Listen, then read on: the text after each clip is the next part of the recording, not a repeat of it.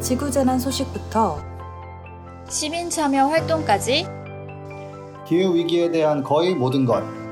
기후 시민 백과가 소개해 드립니다. 채널 고정. 안녕하세요. 팟캐스트 기후 시민 백과입니다. 기후 위기 시대에 그린피스와 시민분들이 함께 만들어온 변화, 그리고 함께 만들어갈 미래에 대해 이야기합니다. 안녕하세요. 시민 참여 캠페이너 김지우입니다. 반갑습니다. 지우쌤 되게 오랜만에 인사드리는 것 같은데 그동안 잘 지내고 계셨나요? 네, 잘 지내고 있었고, 이제 슬슬 선풍기를 켜야 하는 날씨가 다가온 것 같아요. 어, 맞아요, 쌤. 저는 선풍기 말고 벌써 에어컨이에요. 사실 저도 에어컨 참고 있어요. 청소하기 귀찮아서 미루다 미루다 너무 더워가지고 벌써 여름이 진짜 성큼 다가온 것 같은데 저희가 오늘은 지난달 30일, 31일 서울에서 개최된 2021 피포지 서울 정상회의에 대해서 이야기를 해보려고 해요. 피포지를 한국어로 풀어서 설명하면 녹색 성장과 글로벌 목표 2030을 위한 연대라는 뜻인데요. 이걸 영어로 바꿨을 때 P가 한 개 나오고 G가 네 개가 나와서 피포지라고 줄여서 부른다고 해요. 지우쌤이 2021 피포지 서울 정상회의 홈페이지에 들어가면 어떻게 설명이 나와 있나요? 네, 이거 정신 똑바로 차리시고 들으셔야 돼요. 문장이 되게 길거든요. 네. 뭐라고 돼 있냐면 2015년 채택된 파리 협정에 따라 2030년까지 온실가스 감축 목표 달성을 위해 국제사회가 본격적인 행동을 시작하는 첫 해인 2021년에 우리나라에서 최초로 개최되는 환경 분야 다자 정상회의라고 되어 있습니다. 네, 정말 한 문장이 길었는데, 어, 2030년 온실가스 감축 목표 달성을 위해서 이제 더 이상 지체할 시간이 없잖아요. 전 세계가 이제 지체 없이 행동을 시작해야 하는 만큼 굉장히 중요한 회의였다. 뭐 이렇게 이해를 하면 좋을 것 같은데, 오늘은 이 피포지 정상회의와 또 이 회의에서 시민분들의 역할이 컸다고 해서 이런 이야기를 조금 더 자세히 나눠보려고 합니다. 그리고 오늘부터 기후시민백과에 함께 해주실 반가운 분이 계신데요. 방송 광고 듣고 곧바로 소개해 드리도록 하겠습니다.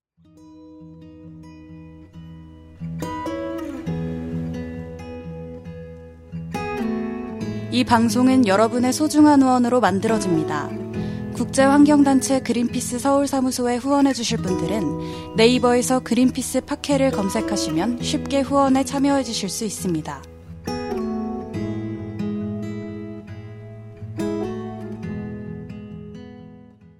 네, 오늘은 지난달 30일, 31일 개최된 피포지 정상회의와 당일에 있었던 다양한 시민단체의 목소리에 대해 이야기를 나눠보려고 하는데요. 먼저 오늘부터 기후시민백과에 함께 해주실 한스쌤을 소개하겠습니다. 와! 와, 네, 안녕하세요. 기후시민백과에 이제 참여하게 된 한스라고 합니다. 아, 이거 소희 PD님께서 한스쌤한테 기후시민백과용 부캐를 하나 만들어 달라고 하셨는데, 어떻게 만들어 오셨나요, 한스쌤? 아, 제가 사실은 지피지기 초대석 같은 경우에도 제가 이렇게 오래 할 줄 모르고 부캐를 계속 만들었었거든요. 그래가지고 미천이 바닥난 것 같아서 기후시민 백과는 이제 한스로 일단은 활동을 해보려고 합니다. 그리고 추천해 주실. 만한 부캐 있으시면은 댓글로 달아주세요. 네, 최- 댓글로 남겨주시면 한스쌤께서 적극적으로 검토해 주시는 것으로. 네, 최 별명이 되는 날까지 열심히 만들어 보겠습니다. 네. 한스쌤 이렇게 기후시민백과에도 합류를 하게 되셨는데, 좀 첫 녹음 소감이 어떠신가요? 제가 처음 기후시민백과라는 프로그램을 이렇게 지우쌤이나 아니면 제인쌤과 같이 만들게 되면서 이 프로그램을 꼭 그런 기후위기와 이 기후변화의 위키피디아를 만들겠다 이런 야망찬 포부를 가지고 아, 맞아요. 시작하였는데 제가 이렇게 들어온 이상 열심히 위키피디아와 열심히 다른 데에서 기후 위기 관련된 소식들을 물어다 오겠습니다. 아, 좋습니다. 한스 위키가 되는 그날까지. 어, 네. 최 위키 좋네요. 어, 최최 위키 괜찮네요. 괜찮다. 어. 최 위키 쌤으로 오늘은 네. 녹음을 참여해 주시고 한스 쌤께서 또 처음 참여해 주시는 만큼 오늘 이 녹색 성장과 글로벌 목표 2030을 위한 연대 피포지 정상회의, 피포지 정상회의에 대해서 많이 조사를 해오셨다고 들었어요. 이 피포지가 어떻게 출범하게 된된 건가요? 네, 원래 피포지는 그 정부 기관과 기업 그리고 시민사회 등과 같은 민간 부분과 함께 파트너로서 기후변화에 대응하고 이런 지속 가능한 발전 목표를 달성하려는 글로벌 협의체에서 시작이 되었는데요. 피포지는 우리나라를 포함해서 대륙별로 12개의 이런 중견 국가들과 국제기구 그리고 기업들이 참여를 하고 있고 이들은 모두 2년마다 정상회의를 개최를 하고 있고 지난달에 했었던 피포지 정상회의가 이 정상회의를 뜻하는 것입니다. 그러면 이 피포지가 출범하도록 주도한 국가도 있었을 것 같은데요. 네, 우선은 피포지를 주도한 국가를 말하기 전에 네. 생각해 봐야 될 게 이 피포지라는 것이 원래 2011년에 덴마크가 주도를 해서 만들었던 고위급 프로민 3GF라는 게 있어요. 여기서도 여기는 G가 세 개고 F가 하나인가요? 네, B1A2가 갑자기 생각나긴 하는데 이런 3GF라는 글로벌 녹색 성장 포럼을 기반으로 하고 있는 그런 포럼이었습니다. 여기서 민관 파트너십을 통해 녹색 성장을 촉진하자라는 목적으로 시작을 하였는데요. 이 3GF가 2015년 채택된 파리 협정 유엔의 지속 가능 발전 목표에 대한 내용까지 합쳐가지고 이제 2017년에 음. 피포지라는 하나의 합집합이 된 거라고 생각을 하시면 될 것 같아요. 한스쌤께서 글로벌 녹색 성장 포럼에 이제 파리 협정과 유엔의 지속 가능 발전 목표가 접목된 게 피포지다라고 말씀을 해주셨는데 이 유엔의 지속 가능 발전 목표와는 어떻게 관련이 있는지도 궁금해요. 네, 사실 이 피포지는 개발도상국을 중심으로 각 국들이 기후변화 대응을 적절히 하는 것과 동시에 이런 지속 가능한 발전을 할 수 있도록 지원하는 것을 목적으로 만들어진 회의다 보니까 특히 피포지는 2015년에 유엔에서 채택했었던 지속 가능한 발전 목표 중에서 기후변화랑 관련이 있는 다섯 개 분야, 식량, 물, 에너지, 도시, 순환경제 이 다섯 개 분야에 대한 해결책을 개발해서 개도국에게 제공하는 것을 목표로 하는 것이 피포지라고 할 수 있습니다. 이제 여기에는 이런 국가들뿐만 아니라 국제기구, 기업, 시민사회 이렇게 여럿이 함께하고 있다고 들었어요. 네, 이 기후위기에 대응하는 것이 정부라든지 기업이라든지 하나의 하나가 주도로 해서 할 수 있는 것이 아니다 보니까 새로운 형태로 이런 민관 협력사업 파트너십 같은 것을 지원하고 있는데요. 네. 피포지의 모태가 아까 3GF라고 말씀드렸었잖아요. 네네. 그런 것처럼 덴마크와 우리나라를 비롯해서 3GF 회원국 8국가를 시작을 해가지고 현재는 12개 대륙별로 대표성이 있는 중견국가들이 참가를 하고 있습니다. 이 12개의 나라가 어떤 나라들인가요? 그린피스는 정치적 중립성을 띠고 있기 때문에 어, 떤 국가에 편향되지 않고 가나다 순으로 발표하겠습니다. 어, 네. 너무, 너무 중립적이에요. 네. 국룰이죠. 가나다 순. 그래서 남아프리카 공화국, 네덜란드, 그리고 대한민국, 우리나라죠. 그리고 덴마크, 멕시코, 방글라데시, 베트남, 에티오피아, 인도네시아, 케냐, 칠레, 콜롬비아 이렇게 해가지고 아프리카부터 시작해서 아시아, 북미, 남미, 유럽까지 이렇게 다양한 국가 대륙에서 대표성이 있는 국가들이 참가를 하고 있습니다. 어, 음. 어, 저 질문 하나 드려도 돼요? 아, 네. 질문해 주세요. 어, 케냐, 칠레, 콜롬비아라고 했는데 케냐랑 콜롬비아 둘 다 키읔이 아닌가요? 왜 중간에 칠레가 들어가 있는지 궁금합니다. 어, 가나다 순 틀렸다. 어, 땡! 중립적이지 못합니다.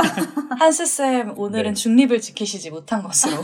네. 그리고 또 이제 국제기구도 참여를 하고 있다면서요. 네, 그 전문성을 갖추고 있는 국제 기구들도 P4G에서 참여를 하고 있는데요. 현재는 세계 경제 포럼이라든지 도시 기후 리더십 그룹, 글로벌 녹색 성장 연구소, 국제 금융공사, 세계 자원 연구소와 같은 다섯 개의 전문 기구가 있습니다. 그러면 또 어떤 기업들이 함께 참여를 하고 있나요? 참여하는 기업 파트너로서는 우리도 잘 알고 있는 SK텔레콤이 참여를 어. 하고 있고요. 네네. 국제적으로는 국제 기업으로는 도요타와 네슬레, 델, 덴포스 등 140여 개의 이런 글로벌 기업들이 같이 함께하고 있습니다. 마지막으로 시민사회는 어떤가요? 이런 민관 협의체에서 이제 이분들이 제대로 하고 있는지 감시하고 이렇게 얘기해 줄 수 있는 그런 시민사회 파트너분들도 되게 중요한 것 같은데요. 기후정책 이니셔티브라든지 아니면 미래를 위한 포럼 같은 전 세계를 무대로 하고 있는 다양한 분야의 100여 개의 민간 시민사회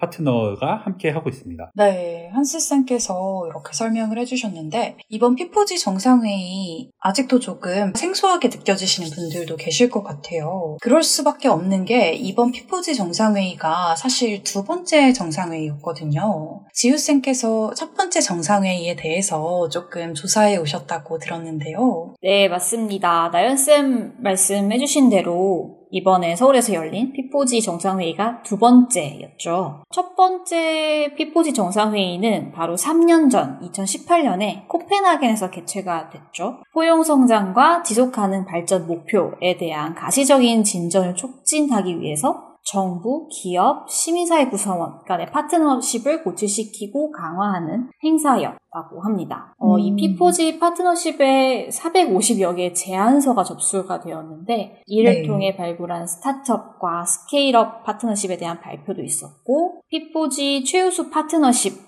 후보 사업들을 발표하고 분야별 우수 사업을 선정해 최우수 사업을 시장하기도 했는 그런 당근을 주는 그런 자리였다고도 볼 수 있겠습니다. 좀 저희가 주목해서 볼 만한 그런 점들도 있었을까요? 첫 번째 정상회의에서 가장 주목할 만한 점은 바로 코펜하겐 행동 선언이 채택되었다는 거죠. 핵심은 지속 가능 발전 목표와 파리 협정에서 합의된 전 지구적 차원의 공유된 비전을 달성하기 위해 정부, 기업, 민간 사회의 리더십과 가속화된 행동이 필요하다고 제시했다는 거라고 볼 수 있습니다. 어, 지우쌤 말씀을 들어보니까 첫 번째 피포지 정상회의는 한 단어로 지속 가능성 이렇게 표현할 수 있을 것 같은데요. 이번 두 번째 정상회의는 또 어땠나요? 올해는 또 국제사회가 기후변화 위기를 극복해 나가는 데 있어 매우 상징적인 해라고 볼 수 있죠. 파리 협정이 2015년에 채택되면서 전 세계 각국은 2020년 말까지 향후 10년간, 즉 2030년까지 온실가스를 어떻게 감축할 것인지 그 목표를 국제사회에 공식 제출했기 때문에 네. 15년부터 20년까지 기후변화 대응의 본격적인 이행을 위한 준비 기간이라고 볼 수 있는 거죠. 이제 출발선상의 선거라고도 볼 수 있는데, 그래서 올해 2021년은 각국이 세운 기후변화 대응 목표에 따라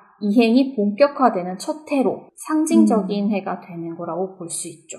그러면 네. 이제 지금까지는 달리기 위한 준비를 했었고 올해부터는 땅 해서 달리기 시작한 거다 이렇게 보면 되겠네요. 그렇죠. 그래서 그 땅에서 어디로 달려가느냐. 목표 설정 자체도 중요하지만 설정한 목표가 충실히 이행되었을 때 진정한 효과가 발현되기 때문에 그 이행의 첫 해는 매우 상징적인 거라고 볼 수 있겠죠. 그런 음. 의미에서 올해 피포지 정상회의가 서울에서 열렸다는 점이 우리나라 의 기후행동 측면에서도 희망적이라고도 볼 수 있습니다. 네, 여기서 잠깐 스피드 웨건이 나와가지고 설명을 조금 보태자면 원래 저희 첫 피포지 정상회의가 3년 전 2018년인데 왜 3년 전이냐고 하면은 작년에 사실은 피포지가 우리나라에서 개최될 예정이었지만 코로나로 인하여 연기가 됐기 때문에 올해 개최된 것이라고 할 수 있습니다. 전 물러가겠습니다.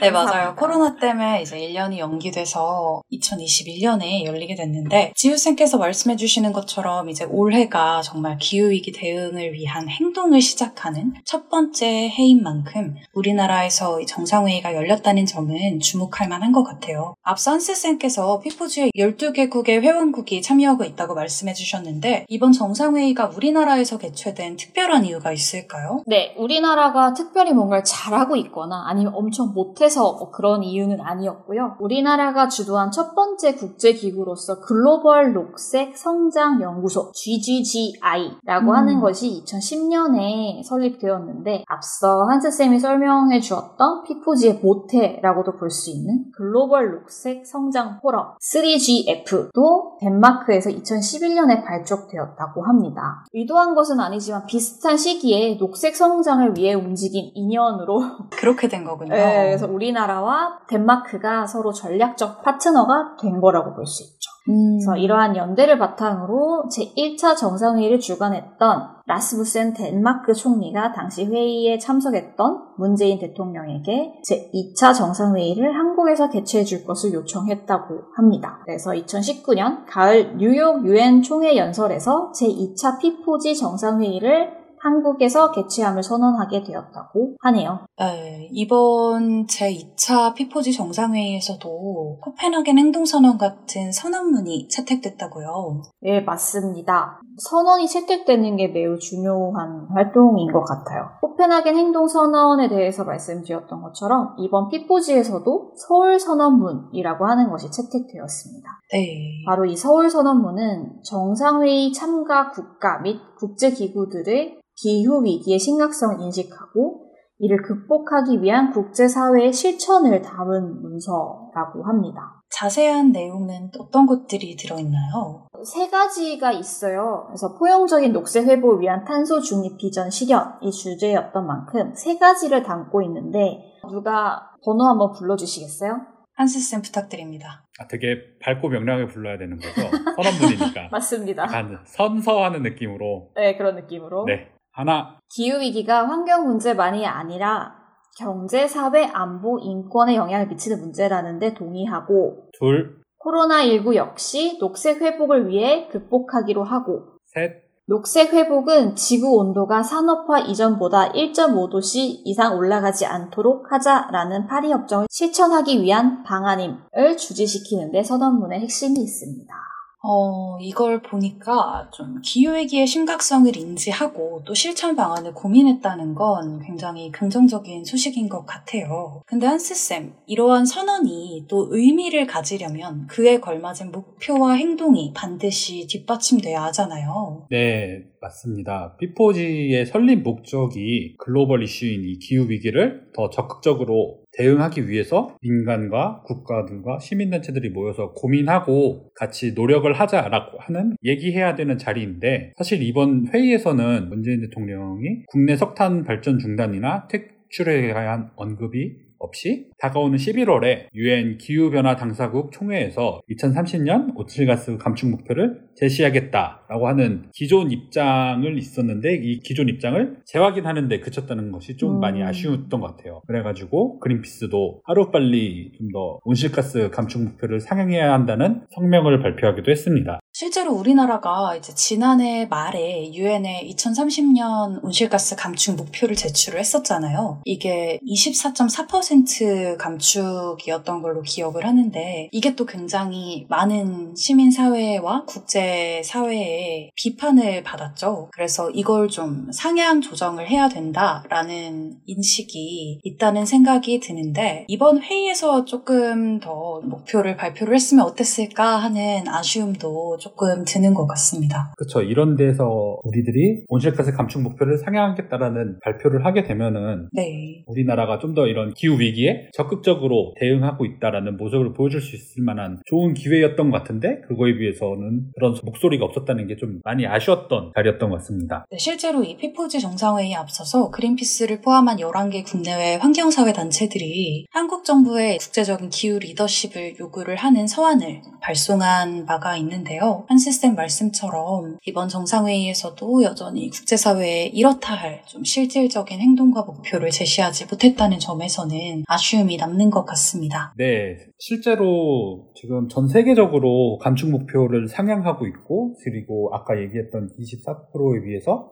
훨씬 더 높은 수준의 감축 목표를 제시하고 있거든요. 미국 같은 경우에는 2005년 대비 2030년에는 50%에서 52%, 네. 영국은 1990년 대비 2035년까지 78%, 음, 유럽연합 같은 경우에는 55%, 네. 일본은 46%고 독일 같은 경우에는 2030년까지 1990년 대비 55%를 감축하겠다라는 목표가 있었지만 이게 오히려 이제 기후 위기 대응에 부족하다면서 이 연방 헌법재판소에서 위헌 판결이 내가지고 나가지고 상향해야 된다라는 그러한 사례도 있거든요. 어, 맞아요. 네, 이러한 국제적인 상황 속에서 우리는 이제 피포지 개최국임에도 불구하고 감축 계획을 제시한 게 아니라 감축 계획을 제시할 계획입니다라고 언급을 한 점이 좀 많이 아쉬웠던 것 같습니다. 네, 정말 그런 것 같고요. 이 독일 같은 경우에는 이제 기후 위기가 현재 세대의 문제이기도 하지만 또 미래 세대의 문제이기도 하잖아요. 그래서 그런 점을 고려해서 온실가스 감축 목표를 더욱 더 상향해야 한다. 이렇게 판결이 나왔던 걸로 기억을 하고 있는데요.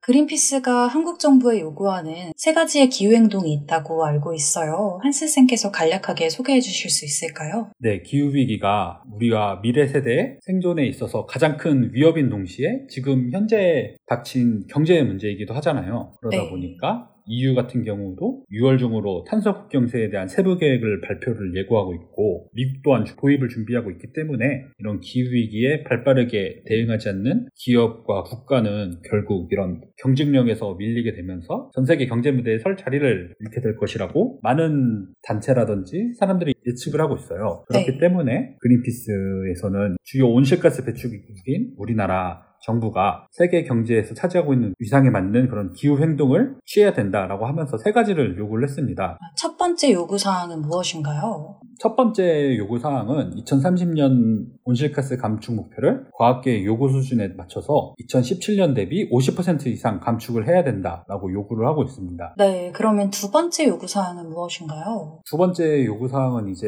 강화되는 2030년 감축 목표에 따라서 이거를 달성할 수 있도록 만드는 탄소 중립 시나리오를 내놓는 것입니다. 그 구체적인 방법을 내놓아라 이렇게 요구하고 있다고 이해하면 될까요? 네, 이게 목표만 있으면 은 안 되고 이게 실천 계획이 있어야 되는 거잖아요. 저희들이 항상 수학의 정석의 집합만 배우고 한국 앞부분만 너덜너덜해지고 네, 한국사 시험을 보면서 구석기 신석기 시대만 하는 게 아니라 이게 네. 끝까지 갔을 때 하나의 목표를 완수하기 위해서 어떻게 정확한 목표를 세우고 그 목표를 달성하기 위해서 어떻게 준비하고 행동할 것인지에 대한 계획이나 시나리오가 있어야 되거든요. 그렇기 때문에 이 2030년까지 온실가스 배출 50% 이상을 감축해야 된다라고 하면은 이거에 대해서 이제 2030년 이전에 석탄 발전을 전면 가동 중단한다라든지 내연기관 자동차 퇴출을 위한 로드맵이 제시된다라든지 하는 구체적인 탄소 중립 시나리오가 나와야 된다라고 생각합니다. 음, 이제 마지막 이죠. 세 번째 요구사항은 무엇이었나요? 네, 마지막은 정부가 이 세계 해양 연합에 공식적으로 가입을 해서 2030년까지 30%의 공해상 해양 보호 구역 지정을 이룰 수 있도록 해야 된다라는 건데요. 이 부분은 지우 쌤께서 좀 더 자세하게 설명을 해주실 수 있을 것 같습니다. 네. 네, 30 by 30 캠페인이라고도 하거든요. 30 곱하기 중간에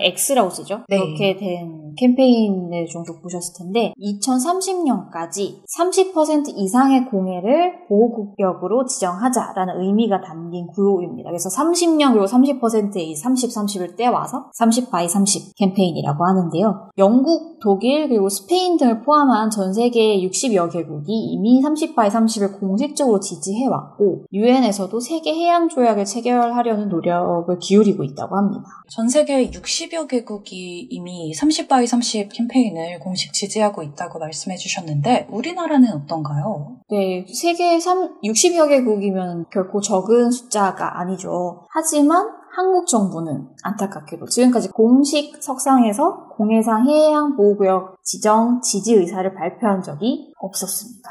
조금 음. 놀랍죠? 의외인 사실인데요. 이에 그린피스는 한국 정부를 움직이기 위해 시민들과 함께 힘을 합쳐 다양한 캠페인을 진행해 왔었죠. 지난해 4월 전 세계 300만 시민의 서명을 해양수산부와 외교부에 전달하면서 요구사항을 전달했습니다. 그 요구사항은 어떤 내용이었나요?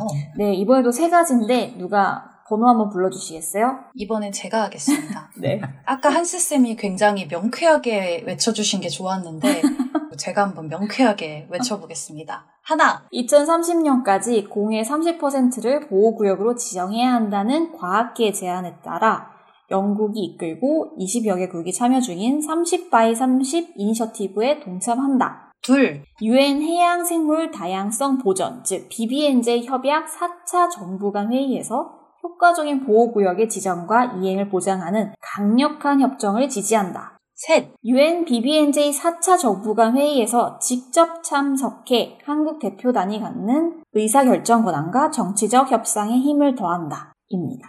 네, 갑자기 기후위기 얘기를 하다가 음. 왜 해양 얘기를 하냐 이렇게 생각하시는 분들도 계실 것 같은데 사실 이 해양보호도 기후위기 대응과 굉장히 관련이 깊잖아요. 오, 그럼요. 해양보호구역은 석유 시추, 심해 채굴, 어업, 상업적 어업과 같은 인간의 상업적 활동으로부터 바다를 보호하는 구역을 뜻하는데요. 네. 네. 나날이 기후위기가 심화되고 있는 가운데 해양보호구역 지정은 해양생물들이 지구온도 상승, 산성화, 탈산소 등 여러 가지 스트레스 요인에 대처하고 회복할 수 있는 능력을 키워주는 역할을 한다고 합니다. 음, 그리고 유해한 인간 활동을 금지하는 해양보호구역 네트워크 등 앞으로도 계속될 기후변화의 영향으로 인한 위험을 관리할 수 있도록 도와준다고 해요. 건강한 바다는 그리고 자연적으로 탄소를 흡수해 저장하기 때문에 기후위기 대응에도 필수적입니다. 이거 정말 밑줄 한 두세 번 그으셔야 돼요. 밑줄 쫙. 음. 밑줄 쫙. 알겠습니다. 네, 바다의 건강은 지구 전체 건강과 직결이 되기도 하며 바다에 의존해 살아가는 수백만 인구의 생계를 지키는 데도 도움이 되는 중요한 역할을 하고 있습니다. 정말 맞는 말이라고 생각하는 게 저희도 항상 우리 몸의 70%가 물이기 때문에 물이 정말 중요하다라는 말을 하잖아요. 네. 그만큼 지구도 대부분이 바다로 이루어진 만큼 바다가 건강해야지 지구가 건강할 수 있다라는 그러한 지우쌤의 말씀에 100분 공감합니다. 와, 한스쌤 오늘 첫 녹음이시라고 띵언을 많이 준비해 오셨네요. 네, 또 이제 다음 주가 걱정이네요, 이제. 그, 이 P4G 정상회의에서 다양한 시민단체들이 목소리를 냈다라고 잠깐 말씀을 드렸었는데, 그린피스도 지난달 28일 P4G 정상회의 개최 이틀 전이었죠. 이때 동대문 디자인 플라자 앞에서 비폭력 직접 행동을 진행했었잖아요. 네, 맞습니다. 한국 정부의 공해 30% 보호구역 지정 선언을 촉구하는 퍼포먼스를 진행을 했죠. 국제환경단체 그린피스 활동가들이 서울 동대문 디자인 플라자 앞에서 한국 정부의 공해상 해양보호구역 지정 지지를 촉구한 메시지 담은 현수막을 게시했는데요. 네. 어, G7 회원국 가운데 유일하게 30 by 30을 공식 지지하지 않았던 미국도 얼마 전에 열린 G7 기후환경 장관회의에서 공식적으로 지지했죠. 그러면서 기후변화 대응을 위한 해양 보호구역 확대 의지를 강력히 표명했다고 합니다. 하지만 안타깝게도, 계속 안타까운 소식이네요. 안타깝게도 G7 초청국이자 P4G 개최국인 한국 정부는 올해 1월에 제5차 해양환경종합계획을 발표하며 영해상 해양보호구역 면적을 기존 9.2%에서 20%로 확대하겠다. 고 약속하는 데 그쳤을 뿐이고 아직 공해상 보호구역 지정에 대한 공식 의사를 밝히지 않고 있었었죠. 네, 지우쌤께서 계속 안타까운 소식만 전하게 된다고 하셨는데, 이제 좋은 소식이 있죠. 어, 네. 드디어 제가 good news를 전하게 됐습니다. 마침내 이번 P4G에서 문재인 대통령이 직접 30 by 30 이니셔티브를 주도하고 있는 세계해양연합 동참 의사를 밝혔고 6월 1일에 환경부가 공식 발표를 했습니다. 어떻게 발표했나요? 네, 바로 기후위기에 취약한 분야이자 주요 탄소 흡수원인 생물 다양성의 가치 회복을 위해 2030년까지 전 세계 육상과 해양 면적의 30%를 보호구역으로 지정하는 생물 다양성 보호지역 확대 연합 세계해양연합에 동참할 것이라고 발표했다고 합니다. 박수 한번 치고 갈까요? 네, 박수 한번 치워주시죠. 좋은 저희 소식이죠. 특수 효과. 들어가나요? 네, 정말 굿뉴스네요. 네. 그래서 그린피스 해양보호 캠페인에 관심 많이 가진 분들이 많으실 텐데 좀 더 자세한 얘기는 조만간 지피지기 초대석에서 김연아 해양 캠페이너가 더 자세히 소개해 주실 예정입니다. 2주 뒤에 뵐 예정이라고 하네요. 네. 한국 정부가 이전 세계적인 해양보호의 흐름에 맞춰서 해양보호구역 지정 공식 지지 선언을 한 것은 이번이 처음이라고 하는데요. 지금 그린피스 유니버스를 듣고 계신 여러분께서 우리 바다를 위해 함께 목소리를 내고 또 행동을 해주셨기 때문에 이처럼 뜻깊은 변화를 만들 수 있었던 것 같습니다. 저희 그린피스 이외에도 여러 시민단체에서 목소리를 냈는데요. 동대문 디자인 플라자에 그 썩은 당근이 쏟아졌다는 이야기를 들었어요. 네, 썩은 당근. 바로 저희 팟캐스트 통해서 자주 소개드렸었던 청소년 기후 행동, 즉 청기행이라고 하죠. 청기행이 네. P4G 정상회의를 향해 썩은 당근을 쏟아붓고 문재인 대통령과 국내 정치인들의 사진에 당근색, 당근색 좀 귀엽네요. 네, 주황색, 당근색 귀엽네요. 어, 주황색 페인트를 붓는 퍼포먼스를 하고 기자회견을 가졌습니다. 저도 뉴스 통해서 봤는데요. 네. 웬 당근이지 하시는 분들도 계실 텐데 요즘 MZ세대 안에서 당근이 어떤 의미로 사용되고 있는지 아시는 분?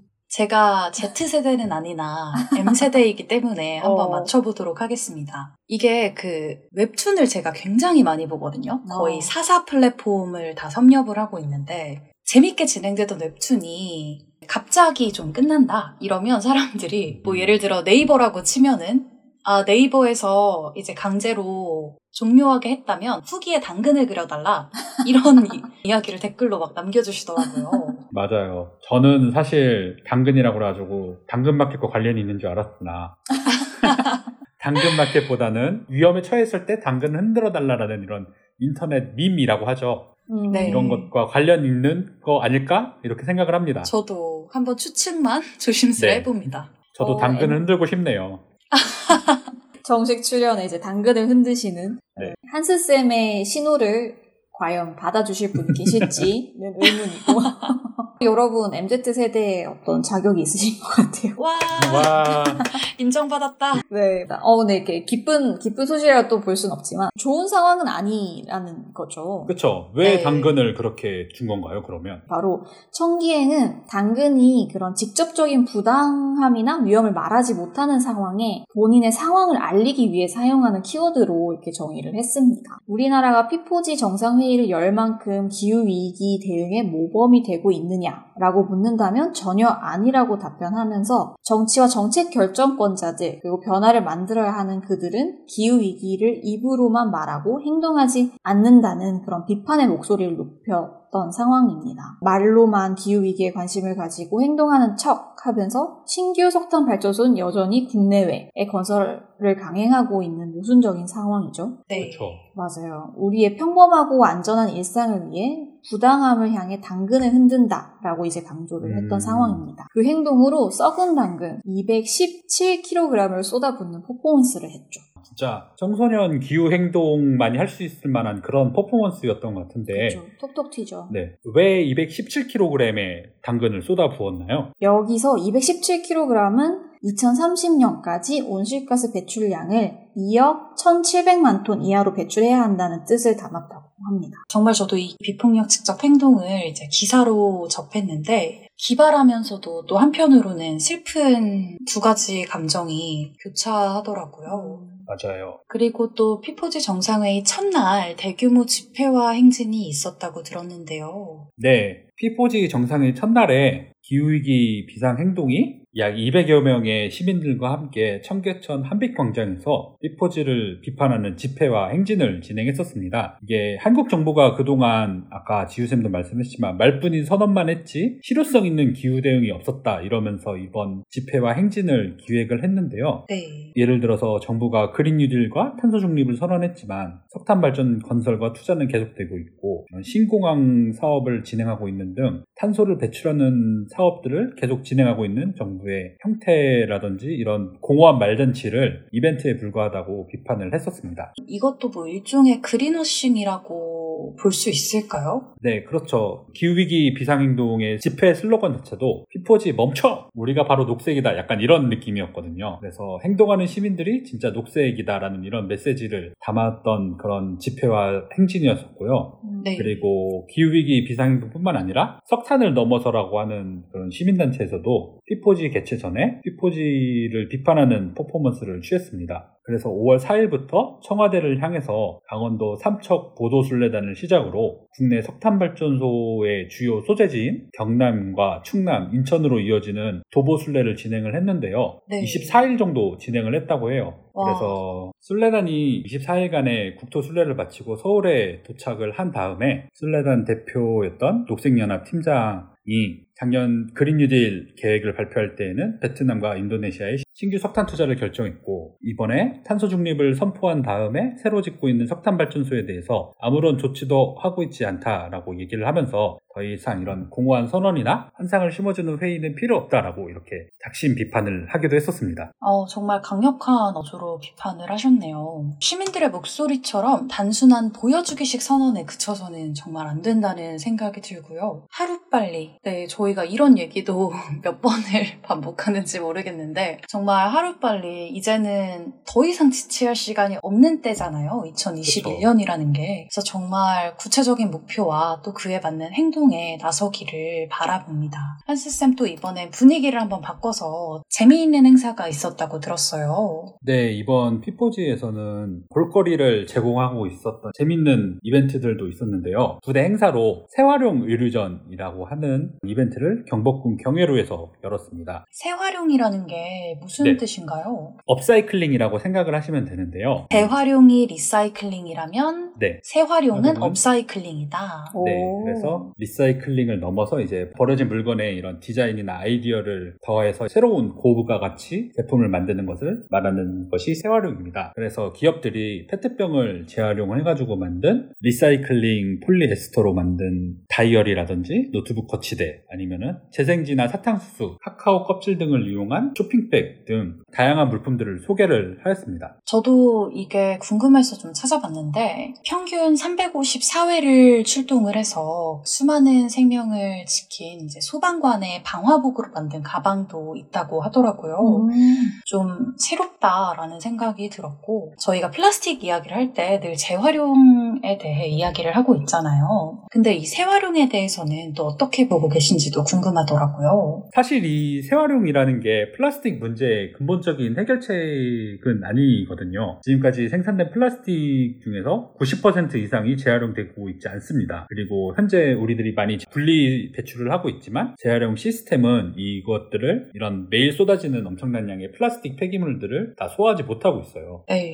네, 그러다 보니까 이게 재활용되는 플라스틱보다는 매립되거나 소각되거나 이러면서 버려지는 플라스틱이 훨씬 더 많은 것이 지금 플라스틱 문제라고 볼 수 있죠. 그리고 재활용되는 10%의 플라스틱도 페트병이 재활용돼서 페트병으로 쓰이는 것이 아니라 위에서 언급했던 것처럼 옷의 소재로 쓰인다든지 건축 자재로 쓰이는 이런 다운사이클로 재활용되는 경우가 되게 많고요. 품질이 같거나 더 높아지는 게 아니라 낮아진다라는 말씀이죠. 그쵸. 그 플라스틱의 품질이 되게 열화되는 저품질 플라스틱으로 활용을 할 수밖에 없는 거고, 이 저품질 플라스틱도 또 한 번 플라스틱 으로 재활용하기는 어렵다라고 생각을 하시면 됩니다. 이렇게 다른 소재로 바꾸기 위해서는 이런 플라스틱들을 모아서 또 열 처리라든지 또 다른 가공 과정을 통해서 재활용을 하는 거다 보니까 새로운 에너지를 사용해야 된다는 문제도 발생을 합니다. 그렇다면 이 플라스틱 문제에서 가장 적절한 해결책은 무엇일까요? 플라스틱 문제를 해결하기 위해서는 플라스틱 배출량, 특히 일회용 플라스틱 배출량을 어떻게 줄이느냐의 관점에서 플라스틱 문제를 접근해야 합니다. 그래서 먼저 기업이 신속하게 플라스틱 배출 문제에 대한 행동을 취해야 되는데요. 지금 하고 있는 기업들의 행동으로는 한계가 있습니다. 예를 들어서 플라스틱을 종이로 대체한다라든지 이런 것들은 종이 자체도 나무에서 만들어지는 거기 때문에 올바른 해결책이라고 볼 수 없고요. 그리고 생분해 플라스틱이나 바이오 플라스틱 같은 경우에도 특정 조건에서 분해가 되기 때문에 오히려 재활용하기가 어렵고 그러다 보니까 바이오 플라스틱이나 생분해 플라스틱이 재활용 안 되고 매립이 되는 또 다른 문제를 발생하기도 하고 분해되는 과정에서 미세 플라스틱 같은 새로운 문제도 발생을 합니다. 그래가지고 결론적으로 일회용 플라스틱은 생산량 감축을 우선순위로 해서 이런 포장재와 같은 일회용 플라스틱을 안 만들도록 하는 것이 가장 중요하고 가장 우선적으로 기업들이 행해야 될 액션인 거죠. 그렇기 때문에 플라스틱 사용량을 정확하게 공개하고 명확한 감축 목표를 세우면서 이것들을 어떻게 감축할 건지를 시민분들이 관심을 갖고 지켜보는 것이 중요한 것 같아요. 네, 이 일회용 플라스틱들 해결책이 정말 있을까라는 고민도 드는데요. 지우쌤께서 이런 문제 해결에 적극적으로 나선 기업들을 조사해 오셨다고 들었어요. 네, 맞습니다. 하즈쌤이 되게 중요한 얘기를 해주셨는데, 정말 일회용 플라스틱을 종이로 바꾸거나 아니면은 바이오 플라스틱으로 대체하는 거는 정말 한계가 있고, 또 다른 어떤 일회용품, 쓰레기를 만들어내는 활동이 되기 때문에 근본 적인 해결이 필요하겠죠. 사실은 좀 어렵긴 하지만 우리는 답을 알고 있는 것 같아요.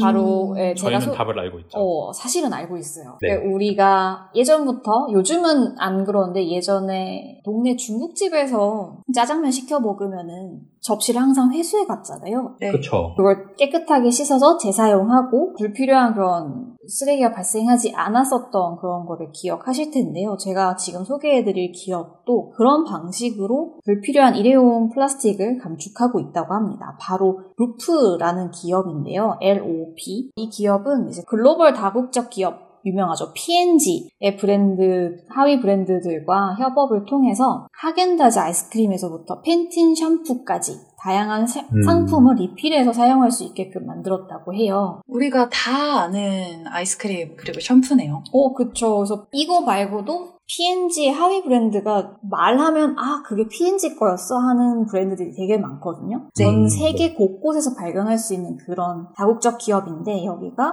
이제 루프라는 기업과 협업을 통해서 300개 이상의 품목을 재사용 가능한 용기에 제품을 담아서 판매하고 수거를 음. 하는 거예요. 그러니까 스테인레스, 녹슬지 않은 그런 스테인레스에 담긴 아이스크림을 배달하고 사람들이 네. 아이스크림을 먹고 문 밖에 용기를 내놓으면은 회수해 가서 다시 그거를 세척하고 여기에 다시 이 아이스크림을 담아서 배달해주는 그런 방식을 하는 거죠. 음. 사실 기업 입장에서 실현 가능한가라는 의문이 드는데 가능하다라는 것을 처음 보여준 사례인 거죠. 이게 네. 되네? 이거를 보여준 사례네요. 그쵸. 그것도 글로벌 다국적 기업에서 그런 주도권을 가지고 진행했다는 게 조금 눈여겨볼 만하고요. 네. 뿐만 아니라 핀란드에서는 리팩이라는 온라인 쇼핑에서 발생한 쓰레기를 줄이기 위해 재사용 가능한 배송 포장재를 도입한 케이스도 있고 이 경우에는 리팩 배송이 가능한 온라인 쇼핑몰에서 물건을 구매하면 전 세계 어디든지 무료로 이용할 수 있다고 해요. 그리고 음. 독일의 리컵, 미국의 베슬, 영국의 컵클럽, 아일랜드의 Conscious Cup 캠페인 이런 경우에 모두 일회용 플라스틱 컵 사용을 없애면서 동시에 개인 텀블러를 쓸 때 불편함을 줄이기 위한 다회용 컵 도입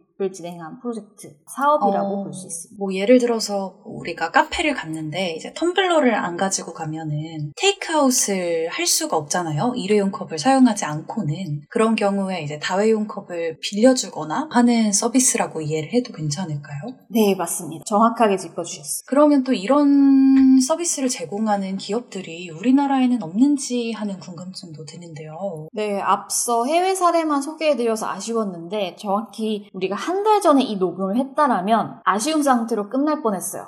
어, 아, 진짜요? 네, 바로 우리나라 제주도에서도 기쁜 소식이 하나 있어서 제가 기쁜 마음으로 소개해 드리려고 합니다. 네. 두 번째 Good news네요. 두 번째 어, 그러네요. 네, 6월 한 달 동안 제주 공항에서 스테인레스로 된 다회용 컵을 빌릴 수 있는 서비스가 생겼다고 음. 해요. 바로 보증금 만 원만 내고 사전 예약을 하고서 공항에 도착하면은 이 렌터카에 딱 꽂을 수 있는 완벽한 사이즈의 스테인레스 오. 컵을 빌릴 수 있어요. 음, 오. 네. 그래서 이거를 가지고 제주도 곳곳에 있는 카페에서 사용을 할 수 있고 23곳 이상에서 이미 이 협약이 된 카페들이죠. 여기서 일회용 컵 대신에 사용할 수 있는 거죠. 그래서 이 서비스를 제공하는 곳에서는 이 23곳의 카페가 그려진 예쁜 지도도 같이 제공을 하고 있고요. 그래서 제주도를 떠날 때 반납하면 보증금을 돌려받는 진짜 서비스 이용료가 0원인데 배출된 온실가스량을 이제 0으로 할 수 있는 정말 좋은 서비스가 이제 시작됐다고 합니다. 정말 제주도가 그 전기차 보급에 있어서도 굉장히 앞서가고 있잖아요. 이런 플라스틱 감축에 있어서도 굉장히 앞서가고 있다는 생각이 드네요. 네, 그리고 진짜 공항에서 빌려가지고 공항에서 반납할 수 있다라는 것 자체도 되게 쉽게 이용할 수 있도록 편의도 많이 봐준 것 같고, 이 렌터카 컵홀더에도 만든다라고 하는데, 렌터카를 전기차로 이용하면 더 좋을 것 같습니다. 네. 오, 그렇게 되면 정말 제주도 여행 가서 하지만 저희가 이제 비행기를 타게 되면 아. 거기에서는 또 이제 온실가스가 나오기는 아, 그렇죠. 하는데 그래도 네, 온실가스 배출을 많이 줄일 수 있는 그런 방법들인 것 같아서 굉장히 신선했던 것 같고요. 더욱 많은 정부, 지자체, 뭐 기업 등등이 이제 소비자들에게 일회용 플라스틱을 사용하지 않을 수 있는 온실가스 배출을 줄일 수 있는 선택권을 제공할 수 있었으면 하는 마음입니다. 오늘은 이렇게 P4G 정상회의에 대한 이야기를 나눠봤는데요. 광고 듣고 오늘 소식 마무리하도록 하겠습니다. 그린피스 유니버스는 애플 팟캐스트, 구글 팟캐스트, 팟빵, 팟티, 앵커, 스포티파이 등을 통해서 들으실 수 있습니다. 방송에 대한 의견이나 참여를 원하시는 분들은 gkr골뱅이 greenpeace.org로 메일을 보내주시면 저희가 정기적으로 확인하도록 하겠습니다. 네, 한스쌤 오늘 기후시민백과 첫 녹음이셨는데 어떠셨나요? 초대석과는 다른 느낌으로 신선하고 나연쌤과 그리고 지우쌤이랑 같이 해서 너무 즐거웠습니다. 너무 교과서적인 대답이었네요. 너무 영혼 지금 없어요. 당근 흔들고 계신 거 아니죠? 네. 이 에피소드의 썸네일을 잘 찾아보시면은 저희 당근이 있을 수도 있다. 있습니다. 네. 당근을 찾아라. 아, 그리고 오늘 한스쌤이 처음이셨는데 또 아쉬운 소식이 있어요. 지우쌤은 어. 또 마지막이시잖아요. 네, 맞습니다. 저는 오늘이 기시 백, 기후 시민백과 마지막 녹음으로 다음 달부터는 우리 시민참여계 아이콘이죠. 유재인 선생님이 저를 그 사이에 대신하여 아이콘이 되어서 돌아오신 어, 그니까요. 맞아요. 지금 아이콘으로 급부상한 네, 유명인이죠. 슈퍼스타 슈스 유재인 선생님이 매달 기시백과 함께 할 예정이고요. 그래도 저는 마지막 방송 때 한스쌤과 그래도 재밌게 방송할 수 있어서 아무런 아쉬움 없이 후련하게 훌훌 털고 떠날 수 있을 것 같습니다. 아쉬움이 네. 없으시면 안 되시죠. 다음에 또 오셔야 되니까. 네, 지우쌤 다시 네. 돌아오실 거라고 믿어 의심치 않고요. 음. 저도 오늘 이렇게 한스쌤과 첫 녹음, 그리고 지우쌤과 마지막 녹음 함께 할 수 있어서 너무 영광이었습니다. 오늘 마지막까지 함께 해주신 청취자 여러분, 그리고 오늘 함께 해주신 지우쌤, 한스쌤, 감사합니다. 감사합니다.